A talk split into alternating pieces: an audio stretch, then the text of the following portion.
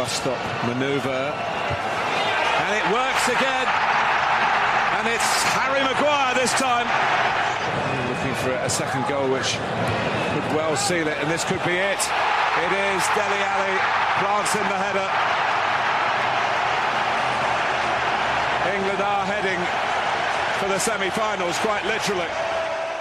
You betcha they are. They are into the semi-finals of the World Cup. England and pandemonium ensued in uh, the old Dart after that 2-0 result over Sweden in the quarter-final overnight. Uh, the other result was Russia, the host nation, bowing out to Croatia in penalties 4-3 after they equalised at the 115th minute of extra time.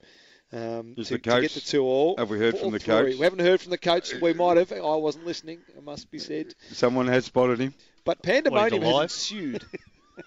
Vladimir was on the phone early after the uh, one of the players got their penalty blocked. He was on the phone. He hasn't been seeing that player for a while. I'm hoping everything is well.